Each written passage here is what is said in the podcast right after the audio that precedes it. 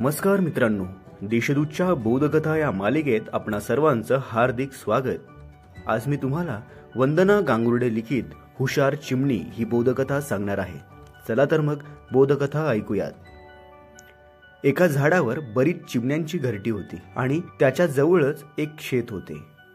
तिथे शेतकरी कायम वेगवेगळ्या प्रकारचे धान्य पिकवत असे. त्यामुळे मग चिमण्यांचेही पोट भरत असे आणि ते त्यातून पिल्लांसाठीही चोची भरून खायला नेत असत. तसे शेतकऱ्याचे घर जवळच होते. असेच एकदा शेतात पिकाची काढणी चालू होती आणि मग चिमण्यांची लगबग सुरू झाली. धान्यात चोची भरून नेऊ लागल्या. पण नेऊन नेऊन नेणार किती आणि साठवणार किती? पण त्या साऱ्यात एक चिमणी हुशार होती. तिच्या चोचीतून येताना एक दाना खाली पडला. म्हणून ती परत आणायला निघाली. बाकी चिमण्या तिला हसू लागल्या. पण ती तो दाना घेऊन आली. वाया जाऊ दिला नाही. आणि जिथे शेतकऱ्याच्या बायकोचे तुळशी वृंदावन होते तिथे खाली जमीन उकरून त्यात तो दाना पुरला. कारण तुळशीची पूजा झाल्यावर शेतकऱ्याची बायको सूर्याला अर्ध्य देताना म्हणजेच सूर्याच्या दिशेने पाणी टाकताना चिमणीने पाहिले होते. अगदी बरोबर त्याच ठिकाणी तिने दाना पुरला. आता त्याला रोज पाणी मिळू लागले होते. नंतर पुढल्या वेळी शेतकऱ्याने शेतात दुसरेच पीक घेतले ज्याचा चिमण्यांना खायला काहीच उपयोग नव्हता.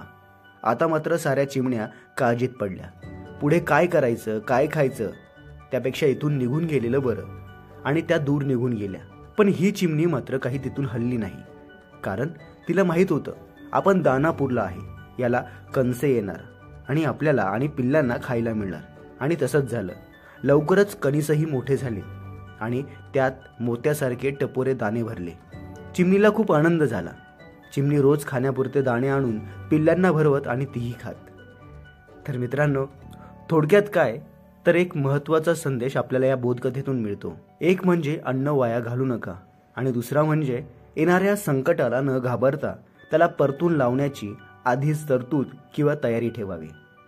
तर आजच्या या बोधकथेत इथेच थांबूयात.